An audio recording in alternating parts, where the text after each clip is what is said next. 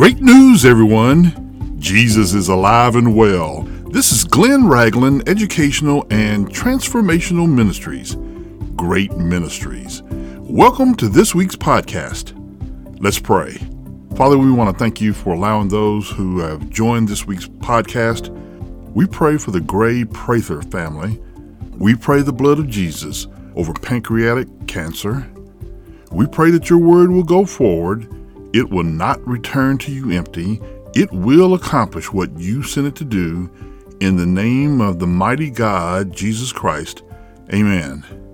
Robin Prather was the daughter of my JV basketball coach, E.R. Doc Gray, and she lost her battle with pancreatic cancer this week.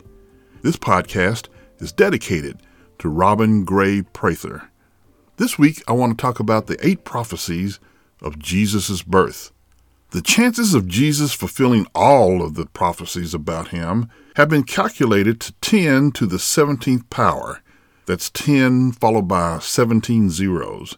Skeptics continue to doubt the authenticity of Jesus, even though what is truly astonishing is that the degree of accuracy of the prophecy must match the degree of fulfillment. For example, one of the prophecies is that he would be born in Bethlehem. Each one of you listening to my voice was born somewhere. What are the chances someone would predict where you would be born 100 years ago? How about 200 years ago? Or to put it another way, would you be able to predict what city your great great great grandchild would be born? What are the chances you would be correct? Micah 5 and 2 says, but you, Bethlehem Ephrathah, though you are small among the clans of Judah, out of you will come for me one who will be ruler over Israel, whose origins are from old, from ancient times. My friends, regardless of how the people of Israel view Jesus, he is their ruler. Most just don't know it or refuse to admit it. In the B part of the verse, which says whose origins are from old, from ancient times, we know that Jesus came from Bethlehem, but his beginnings are from eternity past. He is Alpha and Omega, the beginning and the end, as written in Revelation 22:13. There was never a time that Jesus, the second person of the Trinity, did not exist. In Genesis 12 and 3, God raised up his servant Abraham, telling him, I will bless those who bless you, and whoever curses you, I will curse, and all the peoples on earth will be blessed through you. My Christian friends, God's promises are true. Every empire that has cursed God's chosen people has failed. The Greeks desecrated the altar of the Jewish temple, and the Romans conquered them. When the Romans destroyed Jerusalem, they quickly fell. Hitler's Germany was defeated after the Holocaust, but the United States has maintained relations with Israel and continues to be blessed. God promises that all the earth would be blessed because of the seed in Abraham. So this means that the Savior of the world had to come through the lineage of Abraham. Matthew's Gospel begins with tracing the genealogy of Jesus through Abraham. So let's recap. The Messiah has to be born in Bethlehem through the lineage of Abraham. As a side note in Matthew's genealogy, found in Matthew 1 verses 2 through 16, four women are mentioned. The tracing of ancestors for Jews almost always included only men. Judah had a widowed daughter in law named Tamar who dressed as a harlot to seduce Judah. You may read that story in Genesis 38. She became pregnant and would have twins, Perez and Zerah. Rahab was a Gentile prostitute who God saved in Joshua 2 and Joshua 6 22 through 23.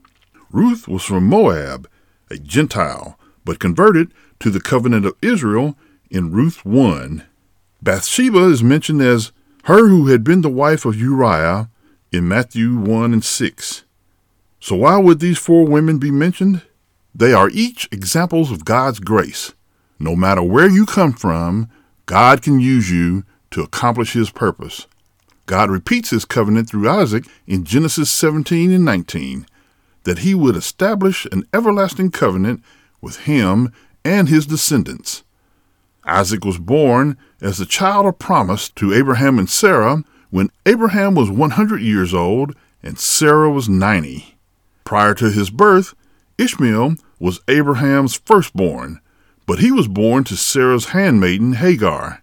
Although God promised to bless Ishmael and his descendants, the promise of God to bless Abraham's seed came through Isaac. The children of promise in the New Testament are those who are born again by faith in Jesus Christ, thus fulfilling the prophecy. God repeats for the third time the covenant he made with Abraham and Isaac by echoing the promise to Isaac's son Jacob in Genesis 28:14, which reads, "Your descendants will be like the dust of the earth, and you will spread out to the west and to the east and to the north and to the south. All peoples on earth will be blessed through you and your offspring." My Christian comrades, Jacob certainly expanded the gene pool by fathering 12 sons by four different women.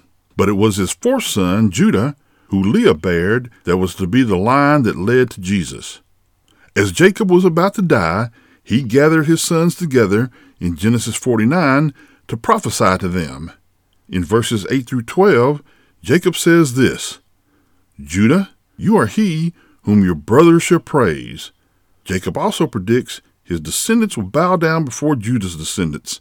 That descendant was Jesus. Jesus is called the Lion of the tribe of Judah in Revelation 5 and 5, which is a direct reference to Jacob's words in Genesis 49 and 9. The kings of Israel will come from Judah's tribe that would lead them to great power David, Solomon, and finally Jesus, as the scepter comes through Judah, as written in Genesis 49 and 10. In 2 Samuel 7, verses 12 and 13, the prophet Nathan relays God's message to David, saying, When your days are over and you rest with your ancestors, I will raise up your offspring to succeed you, your own flesh and blood, and I will establish his kingdom. He is the one who will build a house for my name, and I will establish the throne of his kingdom forever. Solomon would build the temple, and the house of David ruled Israel for over four centuries. But for the last 2,000 years, King Jesus has ruled the hearts and minds of those who would allow him to be king over their lives. This prophecy eliminates those who claim to be the Messiah but cannot pass the royal background check. The prophecy that a virgin will give birth is the most difficult concept in the Bible. It totally goes against what has been taught in school about conception. Commentators have tried to explain it, and science cannot explain it. God uses the prophet Isaiah to speak these words to King Ahaz in Isaiah 7:14. It reads, "Therefore the Lord himself will give you a sign: the virgin will conceive and give birth to a son and will call him Emmanuel." The prophecy was fulfilled in Luke 1:35 when the angel answered Mary saying, "The Holy Spirit will come on you, and the power of the Most High will overshadow you. So the Holy One to be born will be called the Son of God. My friends, an impostor may be born in Bethlehem, and he may be a descendant of Abraham, Isaac, Jacob, Judah, and David, but this prophecy stops all impostors. The virgin birth eliminates all fakers. A birth certificate may leave off a father's name, but there is a father. So the virgin birth is a one time event in history unique to Christianity. The last prophecy we will examine is the prophecy that the Messiah will end up in Egypt. Hosea 11 and 1 says, When Israel was a child, I loved him, and out of Israel I called my son. Folks, Herod the Great had found out that the Messiah had been born from wise men from the east. Herod asked the wise men to return to him after they find Jesus, but the wise men visit Jesus and leave without informing Herod. This angers the king, and so he orders every male child to be killed under the age of two. An angel came to Joseph in a dream with instructions to take Jesus to Egypt. They departed that night. Meanwhile, Herod was killing infants. Joseph stayed in Egypt until Herod died. My Christian companions, When God has a plan for your life, there is nothing the enemy can do. It is Joseph's obedience that saves his family. When you put all these prophecies together about the birth of Jesus, you realize that for a man to fulfill just these eight prophecies, the chances are astronomical. The reason I am skeptical about those who claim to be Jesus, and there have been many, is because the prophecy has already been fulfilled about his birth. My friends, I pray that you will enjoy friends, family, travel, and time away from work but my main prayer for you is to remember why we are celebrating the birth of the Messiah. We celebrate because Jesus is the only one who could have fulfilled the predictions, and he did. Will you put your trust in the only one who's named the Son of God? Pray this prayer with me. Father, I thank you for this season, not for the gifts or the trappings of commercial Christmas, but for the recognition that the King of Glory was born so that he could take away the sins of the world but only if you accept His gift of clearing the sin debt. We pray that someone listening to this podcast will accept that gift. In the name of the beloved Son of God, Amen. I continue to encourage you to find a good Bible teaching church.